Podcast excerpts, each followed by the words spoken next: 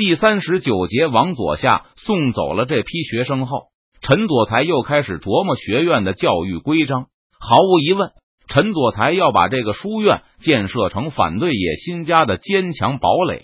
但他既然是书院的祭酒，他就有了一种传道授业解惑的责任感，一心要培养出一批真正的国家栋梁来。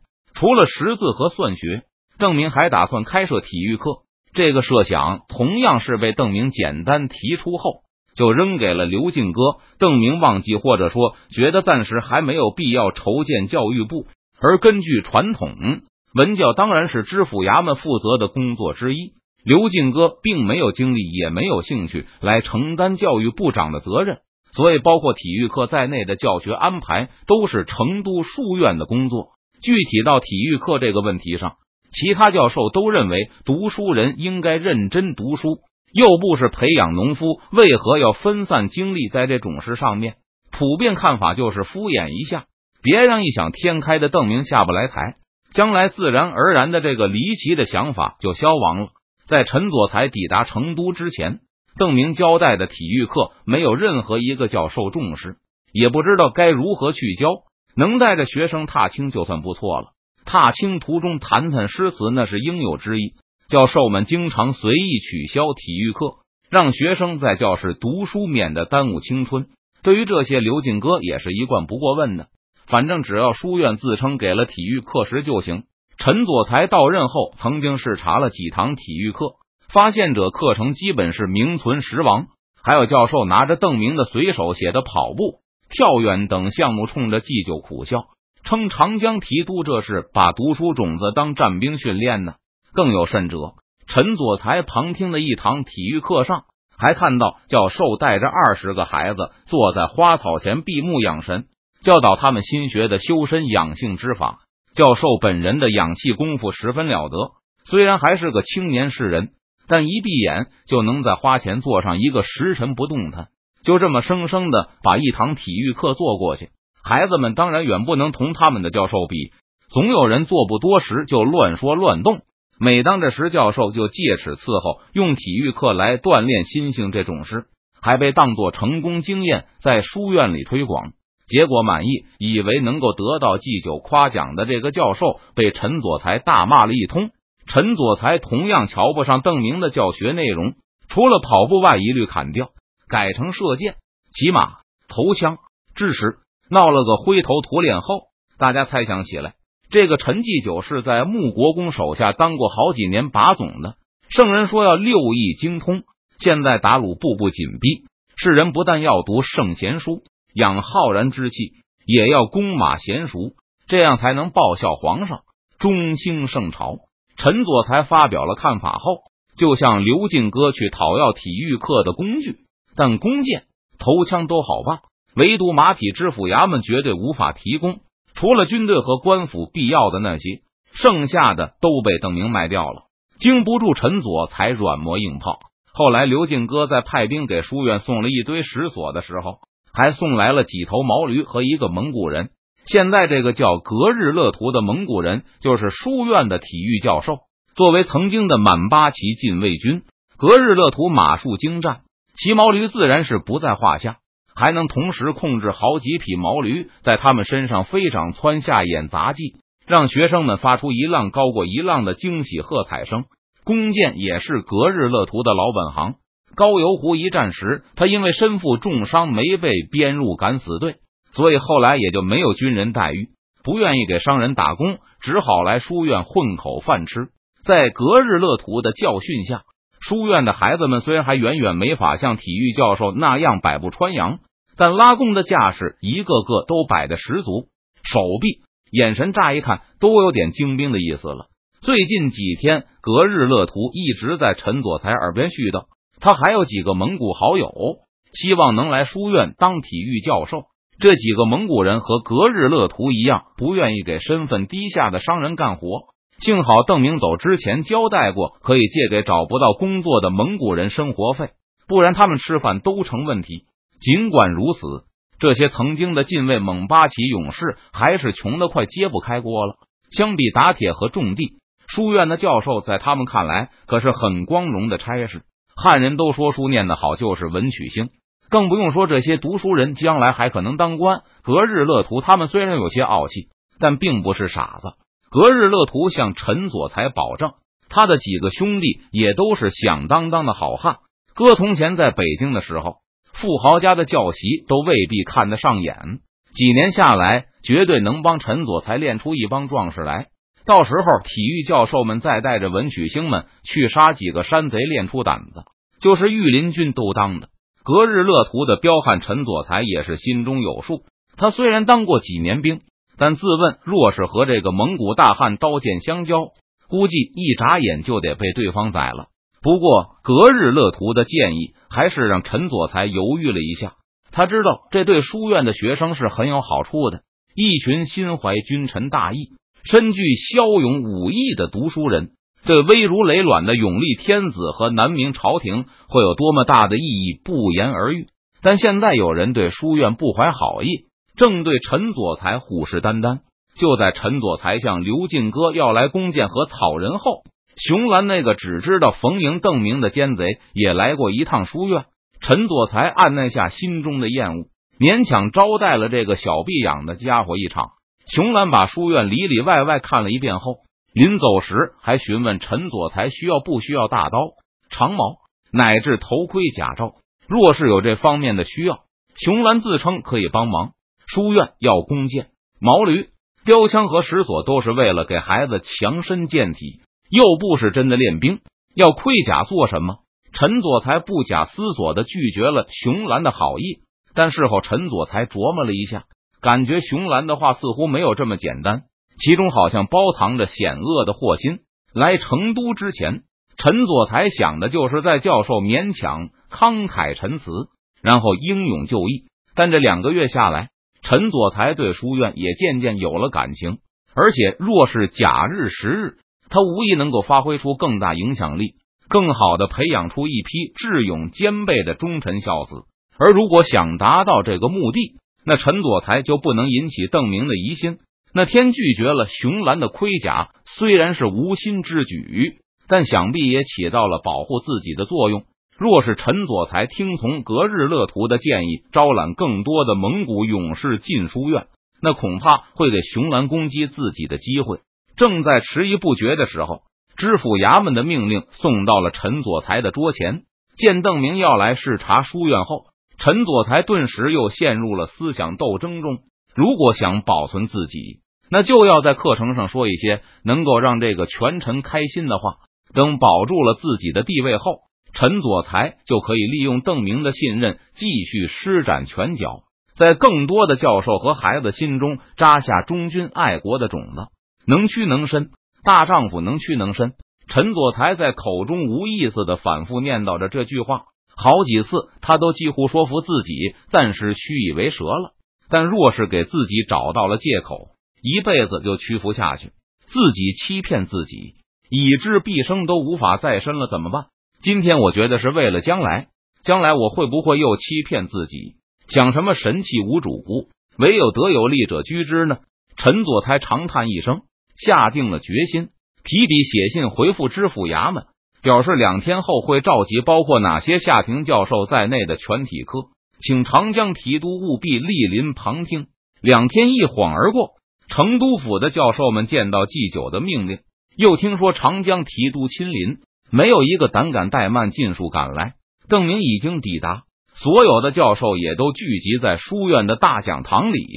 陈佐才依然在沐浴，他有条不紊的把长发梳理的一丝不乱，取出最好的一身衣服，对着铜镜穿戴妥当。本来还曾想过要好好的把这个书院办下去，为国育才，终究还是痴心妄想啊。陈佐才把最后几封信小心的合起，认真的封好口，留在书桌上。其中有一封就是按照格日乐图的提议，让知府衙门出钱为书院再招募一批体育教授的事。走出房门，陈佐才最后望了一眼那些留在桌面上的信，然后轻轻关上了房门，昂首挺胸，义无反顾地走向大讲堂。他已经有了不再有机会踏进背后那扇门的觉悟。走到大讲堂内，陈佐才一眼就看到了坐在第一排正中的邓明，长江提督和其他教授一起坐在讲台下面，而不是像京岩那一样高高在上。即使这样，你也无法收买我。虽然对方表现出对自己的极大尊敬，但陈佐才已经是心如铁石。坐在邓明旁边的就是来书院参观过一次的熊兰。和陈佐才目光相交时，熊兰脸上露出不怀好意的笑容。我胸中有浩然之气，斧钺于我何家焉。陈佐才没有让自己的目光在邓明或是熊兰脸上多做停留，他礼貌性的向长江提督微微一躬，然后就挺直腰板，大步流星的走到讲台上。太上有立德，其次有立功，其次有立言。陈佐才铿锵有力的开始了他的讲学。陈佐才博引旁征，讲的声情并茂，但最令邓明感动的不是他的言语，而是从他语言中传递出来的激情。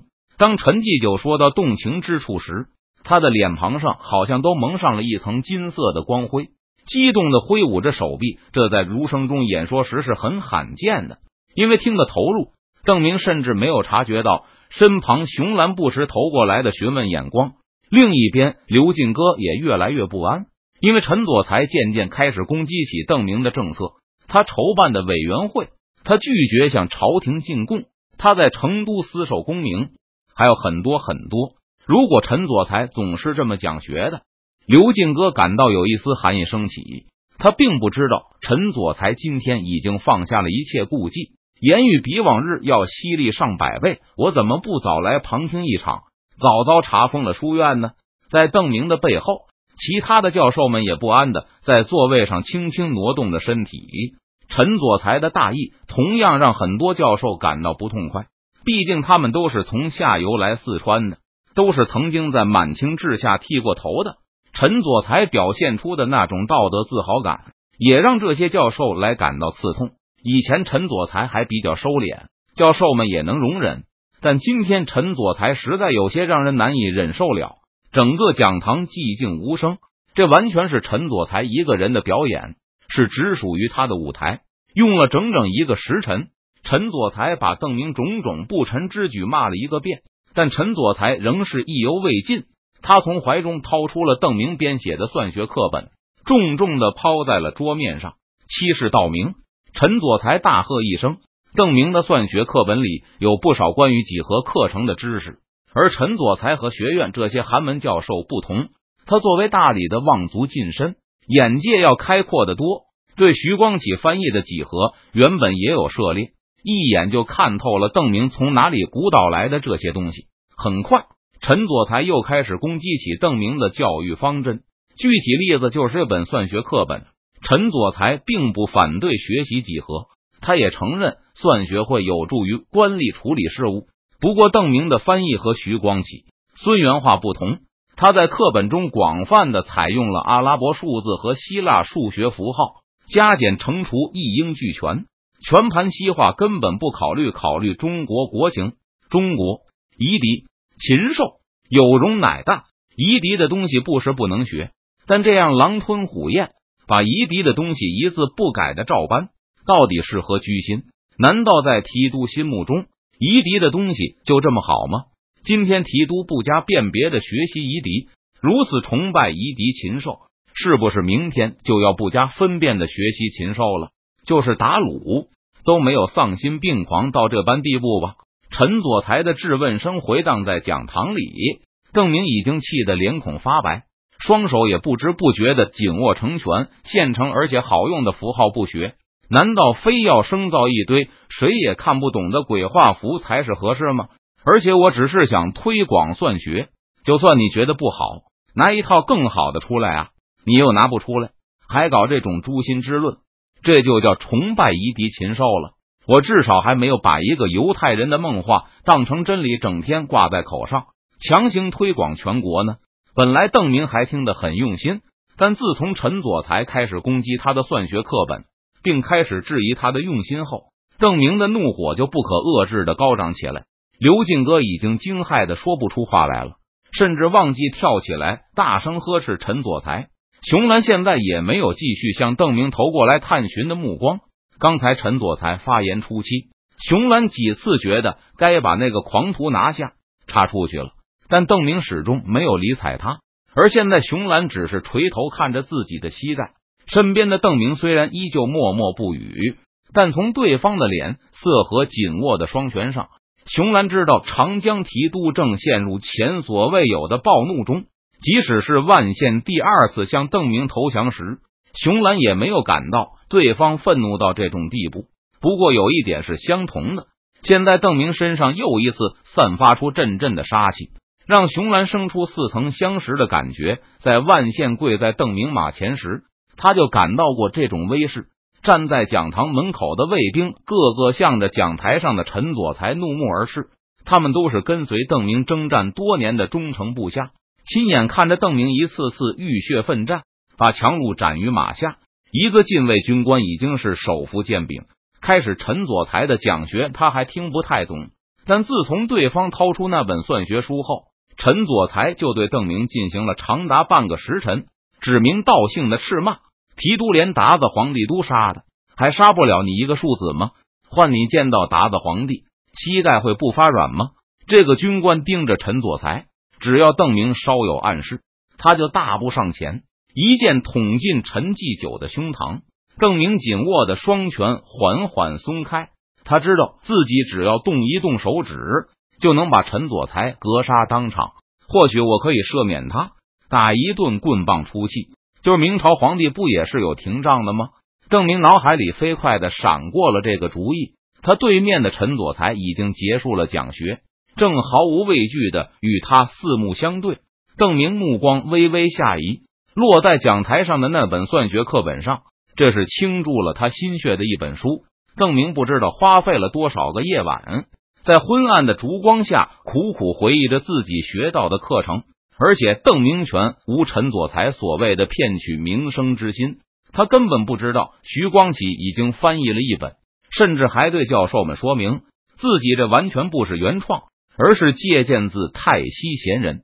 自由的学术不能在的土壤上成长出来，如果没打倒天主教的权威，不会有近代科学的发展；如果不质疑权威，不会有崭新的天文学、数学和物理学。不管怀疑正确与否，对科学来说，质疑就是最重要的。现在中国没有多少先进成果可以学习，而且仅靠学习，中国永远也成为不了先进的科学强国。今天我打了陈左才，不管因为什么，都不会有人敢说这本算学课本一句坏话了吧？邓明站起身，转过身背冲着讲台上的陈左才，高举起双臂。陈继久讲得好，邓明艰难地说出了第一句话。等这句出口后，下面的就容易的多了。邓明用力的鼓掌，连续不断的高声喝彩。陈继久讲得好，讲得好，讲得太好了！在邓明的带动下，教授们先是零零星星的附和、鼓掌，最终变成了掌声雷动。陈继久讲得太好了！称赞完毕，邓明走向讲台，向陈左才努力挤出一个笑容。陈继久，本将明日便要带兵去叙州，等从叙州回来后，再来书院聆听教诲。事情的演变让陈左才也感到意外，铺天盖地的掌声和喝彩声让他呆若木鸡，茫然答道：知错能改，天下幸甚，朝廷幸甚，但我不改。邓明立刻说道，他指着那本算学课本恨恨地说道：这些符号很好用，我不会改的。书院拿出更好的符号前，我不同意改动。直到此时，邓明才感到出了一些闷气，就如提督所愿嘛。转天邓明就离开成都赶往叙州。而在随后的几天，陈左才发现教授看他的目光里带上了更多的崇敬和尊敬。继久当真了不起，今天知府衙门送来了回信，包括招募体育教授在内的各项要求，刘进哥都表示赞同，并以最快的速度为书院筹备。助手把这些回函递交给陈左才后，忍不住由衷的赞赏道：那天祭酒真是把我吓坏了，也亏了提督度量宽宏。另外一个教授在边上接茶，忠言逆耳，难为提督还能听进去。五、陈左才坐在那把他曾以为永远没机会再坐上去的椅子上，严肃的说道：这不算什么，长江提督身负国家之重，有这点气量是应该的。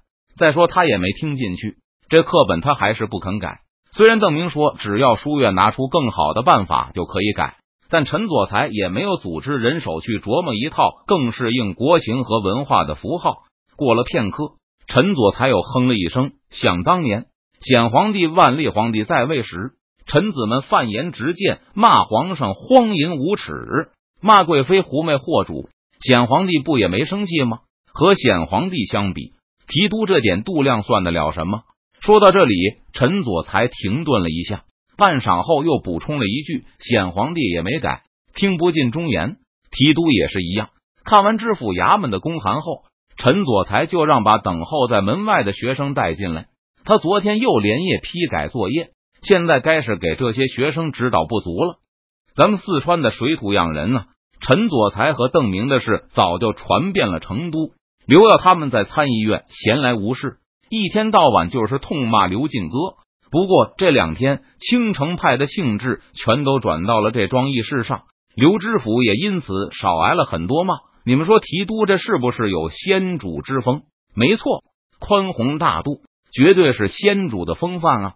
要说咱们四川的水土就是好啊！青城派们纷纷大声附和，改天咱们也去给陈祭酒捧捧场吧，这比评书可好听多了啊！可是评书先生不骂人呢、啊，嗨，提督都骂了，骂咱咱也有面子啊！杨有才满不在乎，要是陈祭酒骂咱，咱就给他鼓掌。